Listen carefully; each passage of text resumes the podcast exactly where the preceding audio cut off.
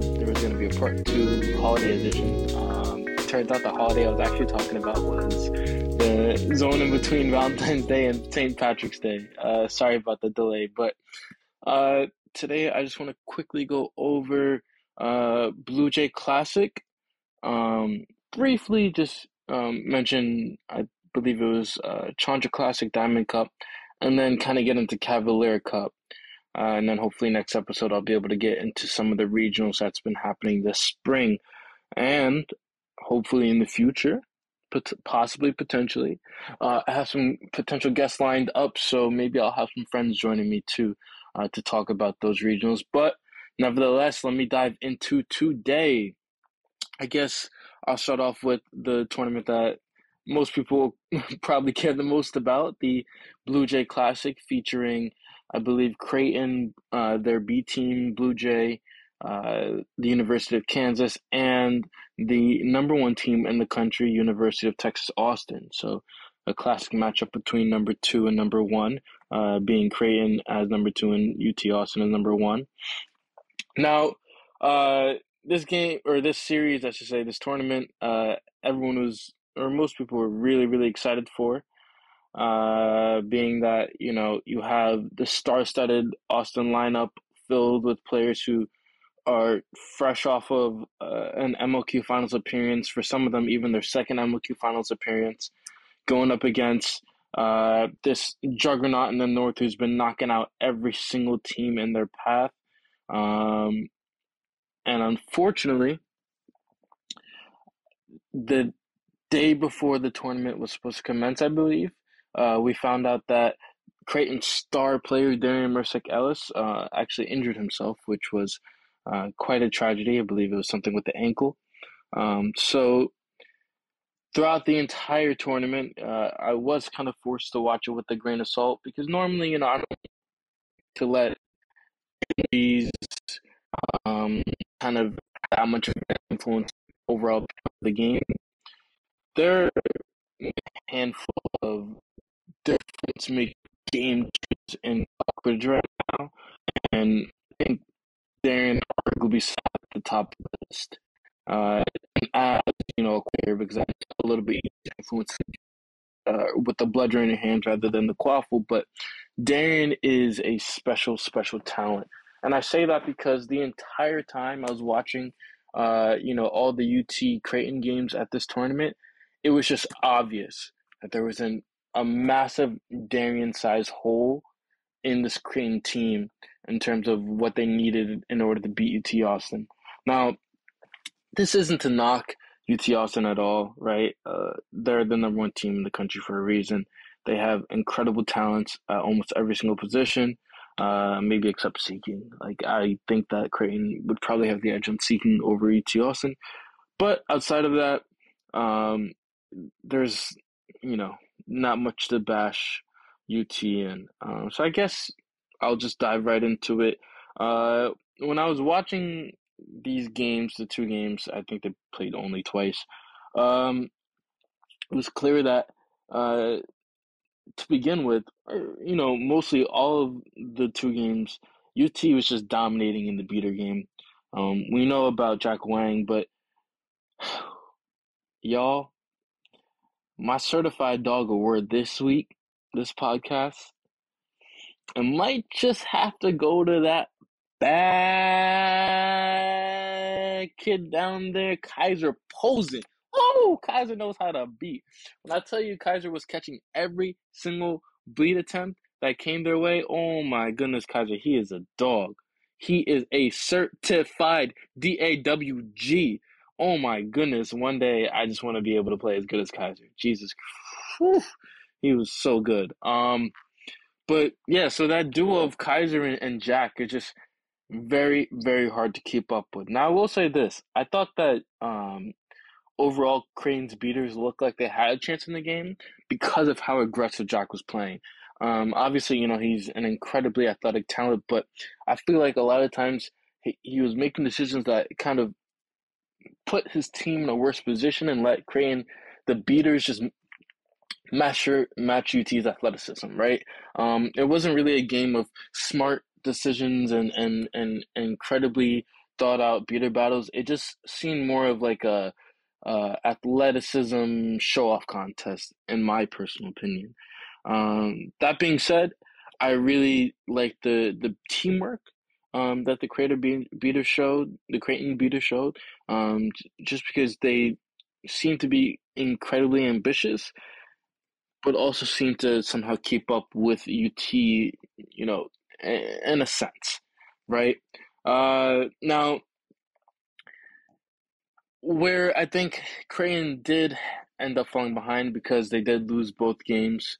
Um, I, I think they fell behind in their dyna- in their dynamism. Ooh, words, I tell you, and their offensive aggression, right? So, uh, like I said at the top of this, uh, there was a clear Darian size hole in their team. Every time the ball went to one of their, you know, main playmakers, like for example, y'all know I love Joe Gullett. It looked like Joe was just constantly looking for someone to make that dynamic cut towards the, the hoops or uh, to kind of you know make that pass to when he was getting pressured. Um, you know, and, and all the rest of the the Creighton ball handlers as well. I thought they were pretty solid. It just I wasn't seeing that oomph, that that that killer instinct in the three yard zone around the hoops that you need in order to beat a team like UT. Uh, that killer instinct that is uh, that Darian is so well known for. I, I just thought that there wasn't really a name on the team that could step up and kind of fill that hole that he left. Um, now, when it came to the chasing for UT, I thought where they differed was that they were incredible all around um, in that starting line, right? Uh, I love uh, Caroline Tao's defense. I think she's sensational, arguably one of, if not um, the best point defenders in the ch- in the country, right? She just uh, she is she's incredible at forcing the opposition into help, into her beaters, into you know all these different um, aspects of their team defense, and then of course you know JJ Josh Johnson um, is arguably one of the best drivers not only in college but in the country. Uh, the thing that I have to harp on though is UT has, aside from Maryland, probably the biggest lack of depth uh, out of all the top countries in the team, right? Uh, I think that as soon as you know you sub out that first four quaffle line players, uh, the team drastically shifts in appearance, and I mean you could tell that's when Creighton really started to come back in the game in game one. It's as soon as that second line came in. And of course, you know, UT made that adjustment game two. Uh, they were playing half their starters uh, in either line so that there was never really such a big drop off. But man, oh man, I don't know if they're going to be able to keep that up at nationals. Um, I will. I do. I do want to say though, uh, talking about versatility and, and players who really, really are quite impressive. Uh, Casey Beavers was arguably the smartest beater on the pitch. Um, whenever she was beating. And and I really think that that's when UT was able to take control of the game. Uh, just because you know, like I said before, that duo of Jack and, and Kaiser is really entertaining and really fun to watch. But they're you know giving up a lot of opportunities or allowing you know creating chances for getting back into the game. Where once Casey came in, it just there was a completely different vibe uh, to those games. But nevertheless, UT was clinical in pretty much every aspect of the game, and you can't really fault them for that, right? And you know, even in game two, uh, it was nice to see both teams making some adjustments. Um, even though you know UT had a slow start, which also, huh, if so, arguably the best two players in the country right now in college are, are Darian and JJ, right? In terms of the quaffle play um, like excluding beaters, of course, because it's it's hard to compare head to head beater and, and quaffle player. But JJ and, and Darian are probably you know the two youngest players primed for making a push at you know the national team. They're probably the the two biggest names that you know draw the most attention. Personally, I think that it's it's really interesting seeing the way in which uh, these players rely on certain aspects of their games, right? Like JJ had a really slow start to game two um, because a lot of his shots weren't hitting. Um, and I think that kind of just illuminated uh, his lack of playmaking, right? Uh, I, I think that it's not to say that he can't, it's to say that he doesn't do it as effectively as a lot of other players I see. Um, that being said, like I said, you know, this guy, JJ is one of the top drivers in the country, like club or college. Like that is not to take anything away from him. You know, he would probably walk on to 99% of club teams at this point, nevertheless, the college team that he's playing for right now. But like when I when I look at Darian, I mean, I, I see a lot of similarities. He's not like the the level of he's not at the level of driving that JJ's at.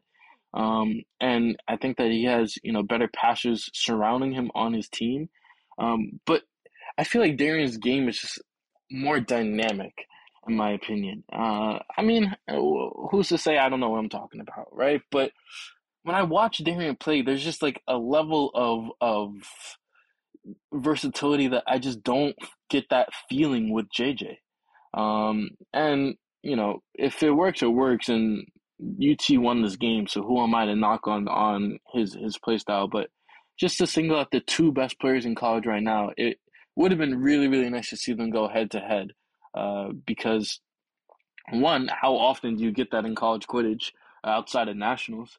And two, it just seemed like this game was begging for a superstar matchup, and uh, due to injury, unfortunately, we weren't able to see it. Uh, but that being said, I thought that game two showed a lot, like a way better improved uh, game plan from the Creighton beaters. You know, creating with like so many more transitions, and that's Darian's bread and butter. You know, which is why it hurt even more to see. I think they had like three or four goals stopped in transition. Creighton did, um, which is uh, a huge gap, being that the game I believe it only ended, you know, outside of the snitch catch within thirty to forty points. Game two if I'm not mistaken. I could uh, actually double check that. I should probably start putting down uh, scores in my uh, in my notes here. But nevertheless, it just seemed like I don't know. It, it's so tough to watch a team that's so built around transition offense not be able to convert time and time again. Um, but nevertheless, UT really, really showed off that they are uh, as of right now, the best team in the country. Um, and if you can't get bludger control from this team, um, I don't think you have much of a chance of beating them. Um, and that goes for every single team in the country. So, uh, looking towards April and towards Salt Lake City, uh, I'm really excited to see this matchup again. Hopefully, we do see it again. Uh, but you know, next time Creighton will have Darian as well as I'm hearing some rumors um, that a couple of star Blue Jay qu- uh, players are going to get called up to the main Creighton roster as well. So uh, it's going to be interesting to see, uh, you know, after both of these teams have had a chance to see each other, game plan, things like that, how they're going to play again in Salt Lake in April. Now, moving on very, very quickly, I want to just briefly touch on Chandra Classic. I'm going to talk about the West teams a little more when we cover the West Regional. Uh, but man, I watching this tournament was tough because, well, first of all, there was a lot of missing players for Cal, who were the highest ranked West team in the eighth man rankings. Uh, a lot of star players, and they were missing their best quaffle player and their best beater. Um, but just watching these UCLA teams come up the pitch, make one pass behind the hoop, shoot, go back on defense, come up the pitch, make one pass behind the hoop, shoot. It was just like a repetitive cycle that I, I just I just I couldn't get through. It was like watching a washing machine or watching the clothes in the washing machine go around and around and around, or a dryer, whatever you could see. It, it it it was just it was so monotonous and so repetitive. I just this is this is an open letter to Western Quidditch. And I mean, it definitely improved a lot in, in the regional, and I'll definitely cover that when I get to the regional. But please, for the love of everything that is good, please find a way to get some dynamism in your game. Like, it is so easy just to literally watch Blue Jay Classic. Like, literally just watch Blue Jay Classic.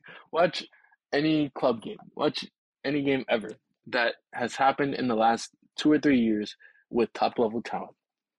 And just like, I don't know, find a new move other than just one pass behind the hoop and stopping or and like trying to score from that.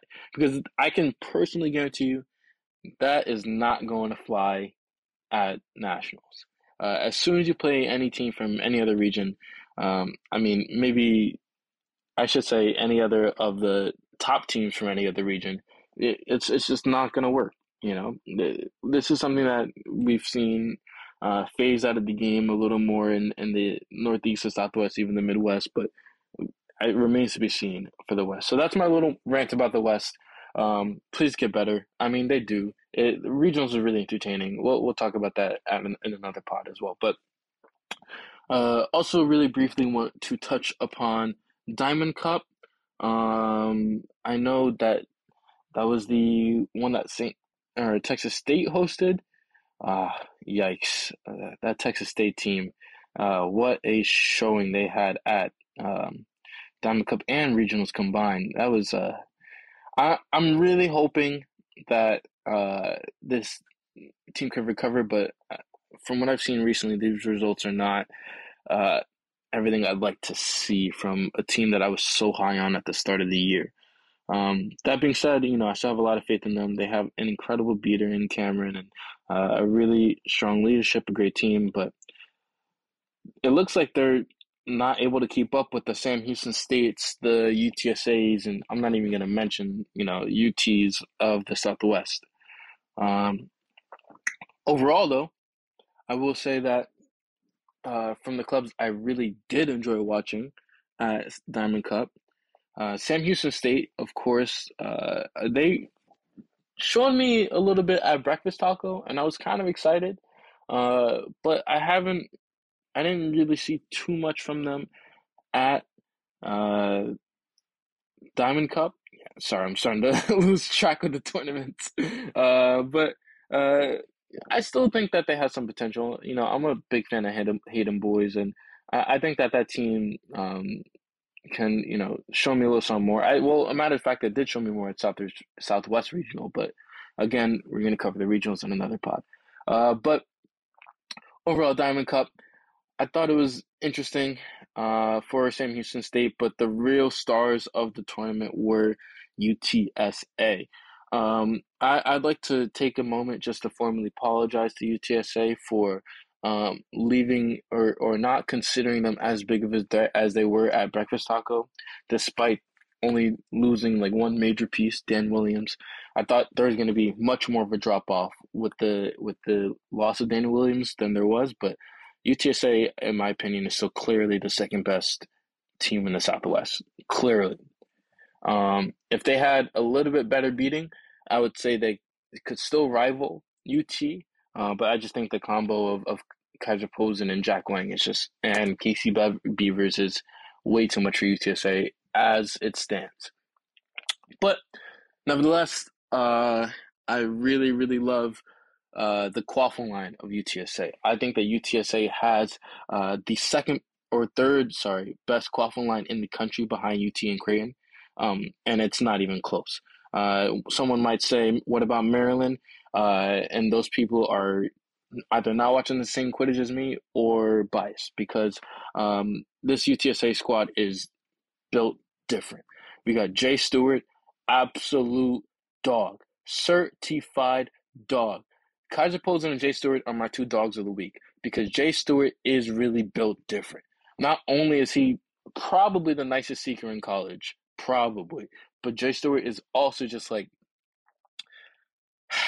Ja Morant esque first step, the meanest juke in the Southwest. Like, I don't think it's hard for me to say, but I don't think that if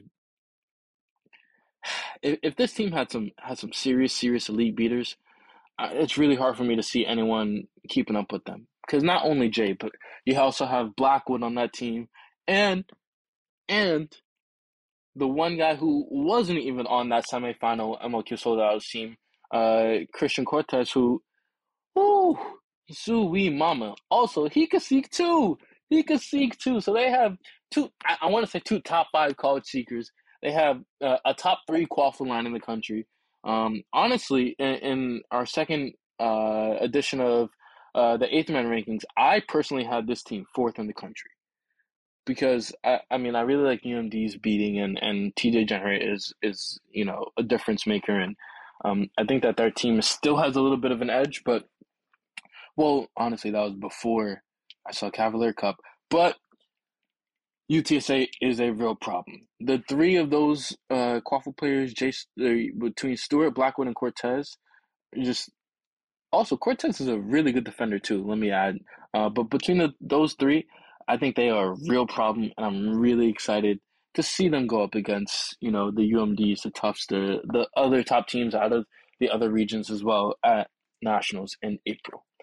Now, uh, now that I've covered those three tournaments from last fall, um, I kind of just want to briefly hit one of these spring tournaments, uh, one that I had a lot of fun watching, Cavalier Cup.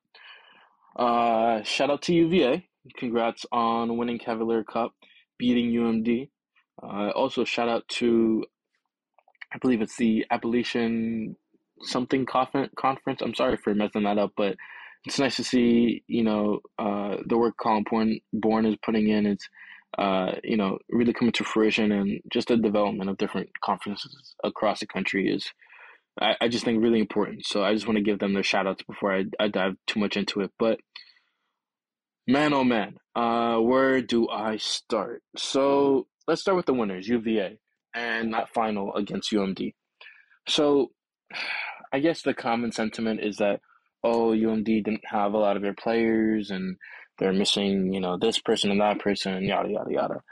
So I don't know if y'all remember, but I was talking about UMD back when we did the Mid Atlantic Regional, when I covered the Mid Atlantic Regional. And my main thing with UMD, I always said this is a good team, but where's the depth? And so when it comes to a point where, you know, their depth is causing them games, why are we not like this is all I'm saying is the one knock the team had is that they didn't have enough players. So when not enough players show up and the team doesn't produce, why are we acting surprised? Um, I mean, if you are acting surprised, I don't think many or too many people were surprised that they were going to struggle without you know having four of the eight players that they pretty much have to available in that quaffle game. Um, nevertheless, I still think you know Heather Farn is really good, um, and like I said, TJ Jenner is a difference maker. But I just I'm losing I'm losing more and more faith in UMD by the day. Um, I just previously they were my third best team in the country. I they might be barely top five right now.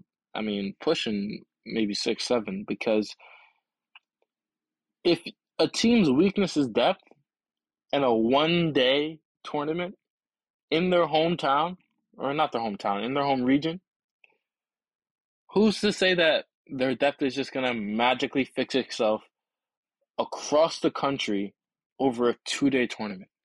Right? And and it's I was under the impression that eighth man rankings um, are are kind of supposed to help us get an insight to how teams would perform at nationals. Correct?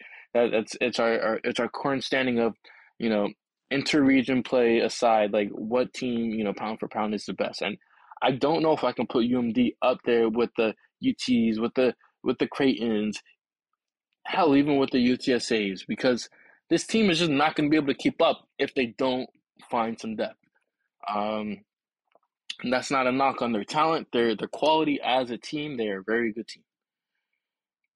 But like I said before, it's just I'm not seeing it. I, I don't see an answer to when Heather plays, you know, 25, almost 30 minutes a game.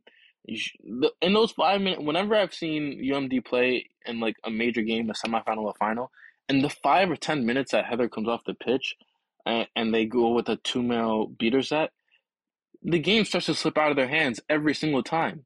What happens if she gets injured?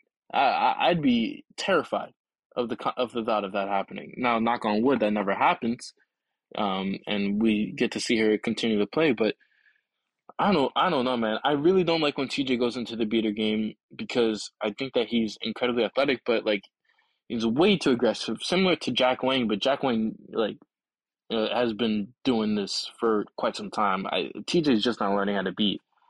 I, I'm really not a fan of how sloppy they are in the quaffle game. I just, I don't know. And also, the big thing for me is they weren't able to stop. I want to say UVA, but it was really just one player at all, and that was Chet Kleppen. Ladies and gentlemen, and and everyone in between, remember the name Chet Kleppen. Chet Kleppen is a bona fide superstar. Oh my goodness! Please go and watch that Cavalier Cup film. There was not a single person at this entire tournament who could consistently stop Chet Kleppen. Um, and, you know, of course, we know, I believe he's the brother of Carly Kleppen, another great UVA talent. But come regional time, I, if y'all see UVA in the Final Four, Elite Eight, something like that, don't be surprised. Do not be surprised at all because they have all the makings of a really, really good team. They have that star um, quaffle player, Chet Kleppen, who can score the goals. And on top of that, they have two sensational, sensational beaters and Rollins and um, or Weedman, yes, uh, Rollins and Weedman. Uh, but I, I think the duo of, uh, of Rollins and Weedman in at the same time is probably one of the most dangerous beater duos in collegiate Quidditch right now. Like I can't think of many that I'd rather have over those two girls beating for my team. Um, not only because they're so incredibly smart, efficient, and just control space spacing so well, but also for the added physicality that gives uh, to you know supplement the fact that uh, look, I mean, I love Chet, but Chet's kind of built like a string bean, right? Like I, I feel like uh, he could probably run over me, but there's not many two people on on UT or Creighton that Chet's going to be able to run over. Um, so uh, the fact that you're able to now add uh, other you know players outside around Chet um, that can give you some physicality that you don't necessarily need in the beater game because Rollins and Wiedemann are are just holding it down, like holding it down. I haven't seen a single beater in the Mid Atlantic outside of possibly possibly Heather Farnan that could even challenge those two, right? Um, they are an incredible duo, and I really, really, really can't wait to see them go up against some other duos in the country. But man, oh man, this UVA team is a force to be reckoned with. And it, what's even scarier is that the amount of youth they have on their team. Like you could tell in some of the earlier games in the tournament, especially against like Rutgers, um, for example. I'll get into that Rutgers game as well, but they just it, it was it was it it was kind of sloppy to start, and you could see them really coming into their own and finding their shape. And I thought that was really admirable. So I'm really really excited. I'm really high on this UVA team. Um, and I said I was gonna briefly touch on that uh, Rutgers UVA game because you know y'all know I love Rutgers, one of my favorite teams in the country. Um, and honestly, I thought they probably should have won this game too, right? Like it was a close game all throughout. They were going pretty much goal for goal throughout the entire game. Uh, they caught the snitch. Uh, so and, and and of course, you know the N twins are are bona fide stars, really holding their own not only in the beater game but in the chase in the quaff game as well. Uh, but it's the same problem time and time and time again for this team. Uh, they just fumble the bag in the last second. It, probably if there was like, I wish we had advanced analytics so we could track how teams do in like the last four or five minutes of a game because you would have to think that Rutgers has to be one of the worst post catch teams in the country. Like the way that they blew the lead against Boston at Oktoberfest. They were blowing leads at NERC, and now again they blew the chance to be in the final in the Cavalier Cup. Probably would have won against a UMD team. Like this Rutgers team, they're so hard to want to get behind because they do so well every game. They do everything so perfectly. They execute their game plan, and then at the end of the game, it crumbles. And it's it's becoming a pattern now, and it's really really scary. So hopefully at nationals we can see a little bit of a shift. But overall, between UMD, uh, UVA, and Rutgers, those are three great teams at this tournament. Um, hopefully, we'll see all of them ball out at uh, nationals come this April, and I'm really excited to see uh, what these three can do uh, because you know of all the names I mentioned, and because I really think that they can keep up with the you know UTSA's, the uh, I guess even Creightons of the world as well. Now I want to keep this one kind of short, so I'm about to sign off, but uh, right before I end, I wanted to just kind of really quick go over my kind of ideas for nationals. I still think that my pick for Natty champ is going to be Creighton, but that's mainly for the same reasons that I listed out earlier and in previous podcasts, right? So uh, I think that the lack of Darian really, really hurt uh, Creighton that Blue Jay, and I think that the story would have been the narrative would have been completely different if Darian was playing. Uh, two, uh, I just can't ignore the fact that uh, I think Creighton. Um, well, I thought that Creighton was going to be doing a lot more traveling for different regionals and things like that. So uh, it was kind of disappointing to see that uh, they weren't going to get all the experience that I thought they were going to. But I just don't like the depth of UT. Meanwhile, I feel like Creighton is probably, if not, not even probably. I'm just gonna say they are the deepest team in college right now. So primarily for those two reasons, I'm still taking them over UT. Um, but I would say a team to have an upset alert, UMD. Uh, please, please, please don't take this as me bashing UMD. I think UMD is a really good team. I think quality wise, talent wise, they're the third best team in the country. But if you only have, you can't pull up to a two day tournament with less than 12, 13 players and expect to get to a final four or even the final game. It's just not going to happen. I'm sorry. I hate to break it to you. Um, and if I'm wrong, you know, shout out to UMD for proving me wrong. Um, I hope they do prove me wrong because it would show an immense amount of resilience and durability um, on their side, and, and, and that would be one of the greatest stories um, in college Quidditch outside of maybe you know U of R winning or something like that. But um, and then to end things off, I just wanted to do my mid-season uh, like starting seven, right? So uh, a keeper, three chasers, two beaters, and a seeker. So starting off, uh, I guess I'll start off with my seekers because you know I'm a sucker for seeker. Uh, I think that I already alluded to this, but I'm just gonna go based off talent primarily. Jay Stewart. Now I know uh, they haven't had too many chances to uh, play that many games, but just based off of his performance at MLQ, in addition to what I've seen so far this season, I'm just gonna go Jay Stewart for Seeker. Um, and then for my beaters, uh, I'm gonna go Kaiser Polzin and um, straight out of. Mm, see, now this was hard for me because the person I, I have written down for my second beater to get paired with Kaiser is Heather Farnan, but I really like Weidman and I really like Brooks. Smiley. You know what? I'm changing it up. I'm going Kaiser and Brooks Smiley. That's my two because I think Brooks Smiley is just built different. I, I don't know. I, I really like her. Um, maybe she doesn't keep up with the rest of the teams around the country when it comes to nationals, but just from what I've seen her do against the competition that she's, you know, uh, her body of work so far is, is all she can control, right? And from what she's has had the opportunity to show, she's gone above and beyond. So I think her, you know, intelligence in the beater game and, and positioning and, and and IQ and just the fact that she can do pretty much anything and everything. I really like that that aspect combined with the fact that it's really hard to beat Kaiser, right? Kaiser just catches everything. He, he can beat out anyone. Um, I know previously I've said that there was like a trifecta of beaters in the Southwest. Kaiser, I think, might have surpassed that trifecta at Blue Jay Classic. Um, he already was, you know, just balling out all season long, all fall long, but Blue Jay really, I think, set Kaiser apart from the cream of the crop. Um, so I think my team of the season so far, my beater pair is going to be Kaiser and Brooke Smiley.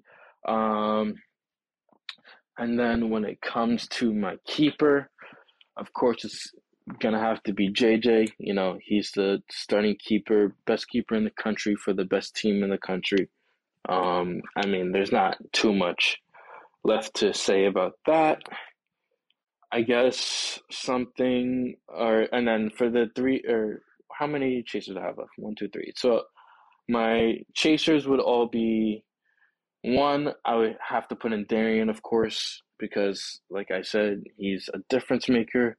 Uh, and Darian, you know, if he was at Blue Jay Classic, I'm under the impression that it would have been in a completely different story. Um, now, for my other two chasers, uh, I would love I would love to go. This is this is going to be a little bit controversial, um, just a tad bit. Well, maybe a little more than a tad bit, but I have been absolutely obsessed with Manny uh, Nemani. I'm sorry if I messed that up, but who plays on Blue Jay Quidditch. Um, Maddie is a dog. Like, if y'all are not watching Blue Jay Quidditch, what are y'all doing? Come on. I've already tried to gas him up enough. Um, Maddie can play keeper too, but uh, I believe she's just, you know, just balling up all over the field, you know, all over the pitch. Certified dogs only in this squad, right? Uh, and then from my last pick uh, for Chaser, I wanted to I, I really was trying to get a lot of regional diversity in this team, right? Because uh, this is supposed to be a team that represents the best players at the midpoint of the season. So primarily it's going to be all the Eastern and, and Midwest teams and things like that. So unfortunately, I wasn't able to fit any West Coast players in this list sense. You know, there wasn't a lot of games and things like that. But Man, I was really struggling to think about this one. I was thinking about all the teams in the South. I was thinking about, you know, all the Southwest teams. There's not too much uh, to be left there to be desired. I was thinking about all the Northeast teams. There's some improvements to be made. But after thinking long and hard, I feel like it, would be criminal of me to leave off Caroline Tao as that final chaser in my midseason seven, right? So I just like I said at the top of the show, Caroline is probably one of, if not the best point chasers in the country. She's probably the second or she's one of the best playmakers on that team. Um, I don't I honestly don't know where that team would be without like the likes of Casey and, and Caroline, but um, between the two, I'm just gonna give the edge to Caroline this year just because I've really, really been impressed with how she's been playing both offensively and defensively. And I'm a big Kawhi fan, so you know, two way players they always have a spot in my heart. Um, but just so we can recap, I know I switched it up a little bit mid show, but uh, Seeker I'm going to go Jay Stewart. Beaters I'm going Kaiser Polzin, Brooke Smiley. Uh, keeper I'm going Josh Johnson, JJ. And then Chasers I'm going Darian Mersick Ellis, Caroline Tao, and Maddie Nemani. So if you don't agree with me, if you think that I'm foolish, if you think that I'm a clown or something like that, if you think that someone else deserves to be in the team, um, let me know. You know, uh, I'll probably be posting this to the Facebook uh, and AQE American Quidditch discussion, or you know, uh, if you find this podcast somewhere else, reach out to me on social media or something like that. But hey, all opinions are welcome. You know, just remember and if you think someone deserves to be in this mid-season seven, that means you got to bounce someone out of it. So don't come at me with suggestions of people who should have made the cut without telling me who they should replace. All right, like It's just like the All Star game, you know. Everyone says, "Oh, that's a snub. That's he. There's a snub. He's a snub. She's a snub." But who are they replacing? So let me know. I'd really be interested to hear. I, I love this discussion. But that being said, I have nothing else for you right now. Hopefully, uh, I'll be able to figure out the logistics on getting all these different people on it, getting some guests for my next pod. Uh, and hopefully, it shouldn't take as long as it took to release this one. But uh, next time, I should be talking about some of the regionals that have been happening this spring, and we'll you know start talking maybe, possibly, even about some club as well in future episodes. Uh, but that's all for me. Thank you so much to our producer Ian Skura for making this show possible, and thank you to y'all for listening, for continuing to support. Where would I be without you guys? So, thank you, and I will see you next time.